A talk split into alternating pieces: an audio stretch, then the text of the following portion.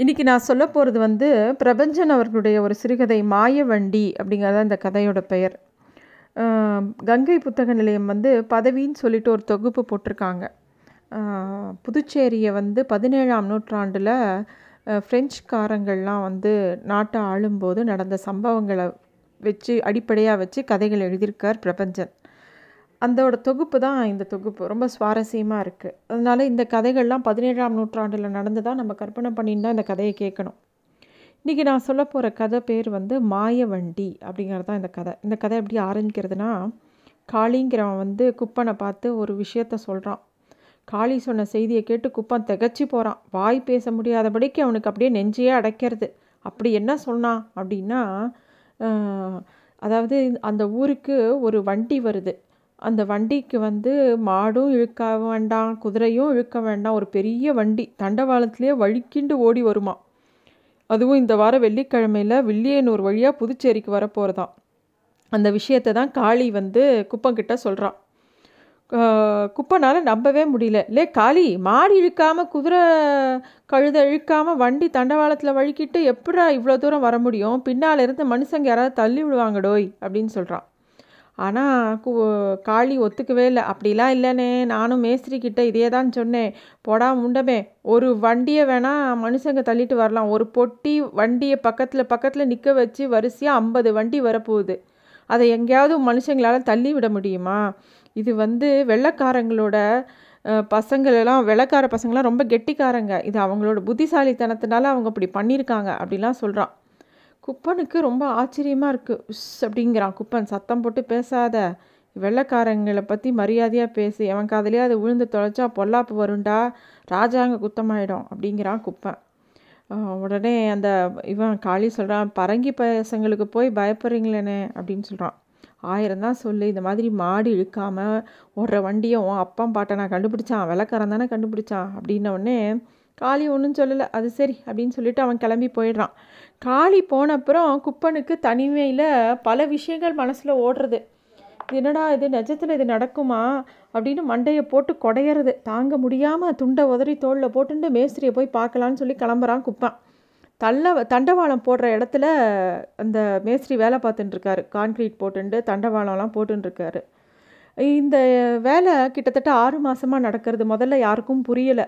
முதல்ல பாதையெல்லாம் சீர் பண்ணினாங்க. குண்டு குழியுமாக இருந்த இடத்தெல்லாம் சரி பண்ணினாங்க. அதுக்கப்புறம் அது மேலே தண்டவாளம் போட ஆரம்பித்தாங்க சில தண்டவாளம் வயல்வெளி வழியாக வரும்போது அந்த வயலுக்கு சொந்தக்காரங்க கிட்ட போய் அந்த நிலத்தை கேட்டு வாங்கிக்கிட்டாங்க.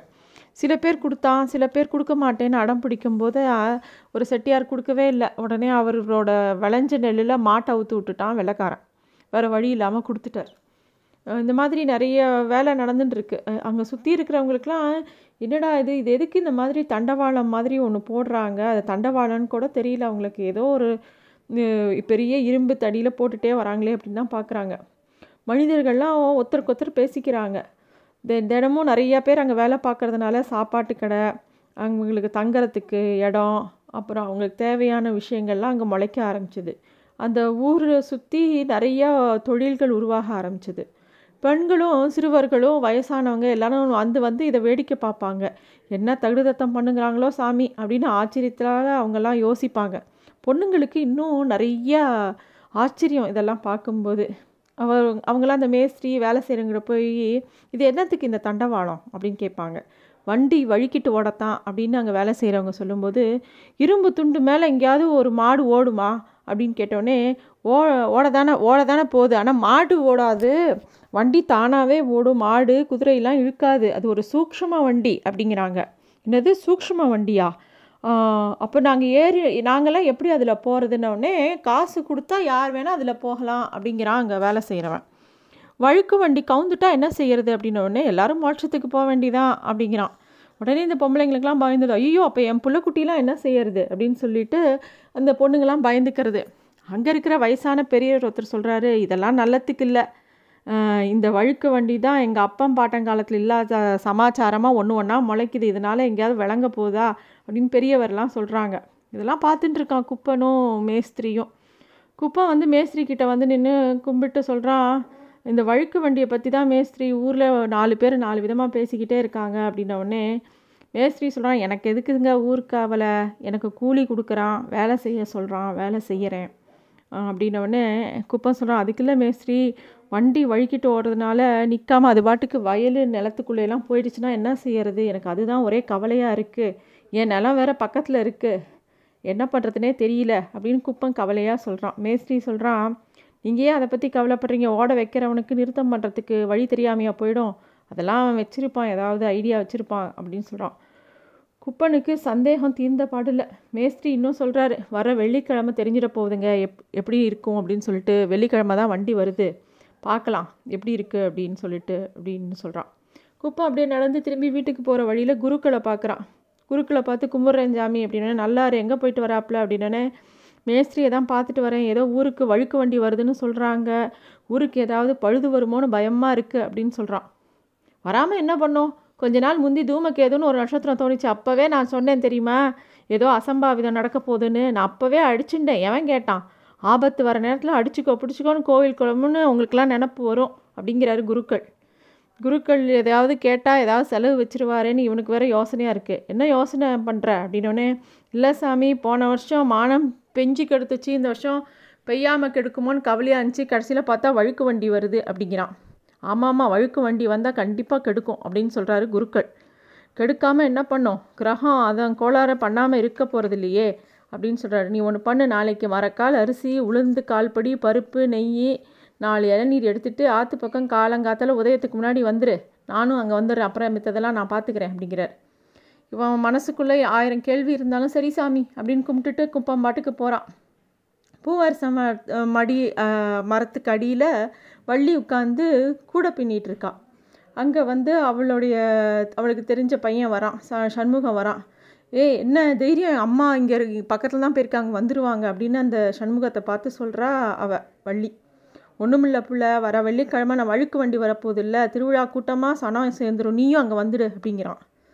இப்படி இப்படி ஒவ்வொருத்தர் ஊரே வந்து இந்த வழுக்கு வண்டி வர்றதை பற்றி தான் பேச்சாக இருக்குது சில பேர் பயப்படுறாங்க சில பேர் கவலையாக இருக்காங்க சில பேர் சந்தோஷமாக இருக்காங்க சில பேர் இது ஒரு திருவி திருவிழா மாதிரி பார்க்குறாங்க ஒவ்வொரு பக்கமும் ஒவ்வொரு விதமான உணர்ச்சிகள் இருக்குது மணியக்கார வீட்டு வாசப்படியில் கொத்து வேப்பிலை சொருகிருக்கு அண்ணம்மாளக்கா அங்கே வந்து மணிய மணியக்கார வீட்டம்மா என்ன விசேஷம்? வேப்பிலை தொங்குது? அப்படின்னோடனே வீட்டுக்கு மாரியாயி வந்திருக்கா? அப்படின்னு சொன்னோடனே அவளுக்கு ரொம்ப அதிர்ச்சியாக எடுத்து காலம் கெட்டு போச்சு வராத பிசாச பிசாசெல்லாம் ஊருக்குள்ளே வருது. அதுதான் இந்த மாதிரிலாம் ஊரை படுத்துது இங்கே பாருங்கள் உங்கள் வீட்டுக்கு அம்மா வந்திருக்கா? இந்த மாதிரி ஊருக்குள்ளே வழுக்கு வண்டி வருதுன்னு உடனே வீட்டுக்கு வீடு ஏதாவது பிரச்சனை வந்திருக்கு.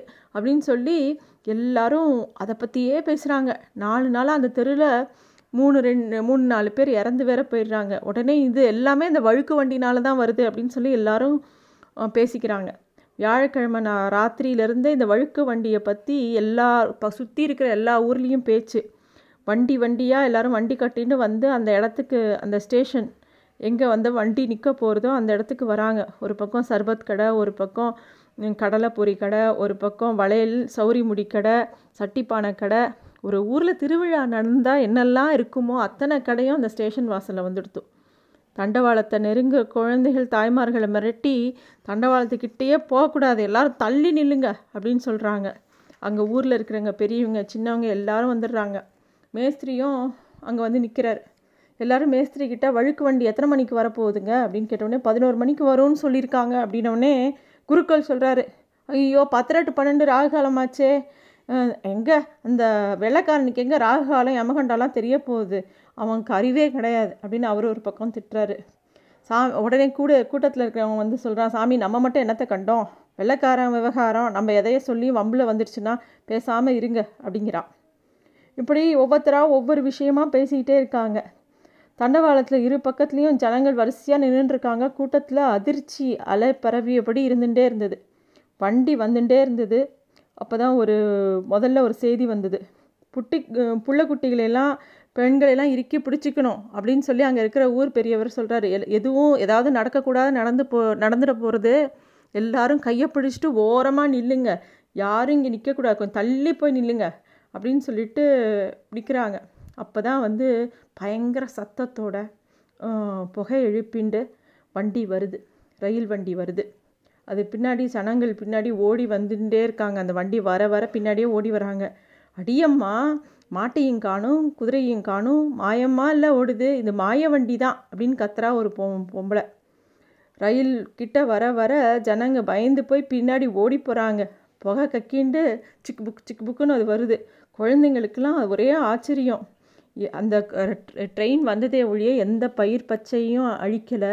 அது வந்து குப்பனுக்கு ரொம்ப ஆறுதலாக இருந்தது. இன்ஜின்லேருந்து இறங்கி வந்த வெள்ளக்காரனுக்கு எல்லாரும் வெத்தலை பாக்கு தட்டெல்லாம் கொடுத்து மாலை போட்டு அவனுக்கு எல்லா மரியாதையும் பண்ணாங்க. குருக்களுக்கு இப்போ தான் நிம்மதியாக பெருமூச்சு வந்தது. பேஷ் நாலு பெட்டி வச்சிருக்கு. தீட்டு தொடக்கு இல்லாமல் தனிப்பட்டியில் போகலாம். என்ன இருந்தாலும் வெள்ளக்காரன் வெள்ளக்காரன் தான்டா அப்படின்னு சொல்கிறார் அவர்.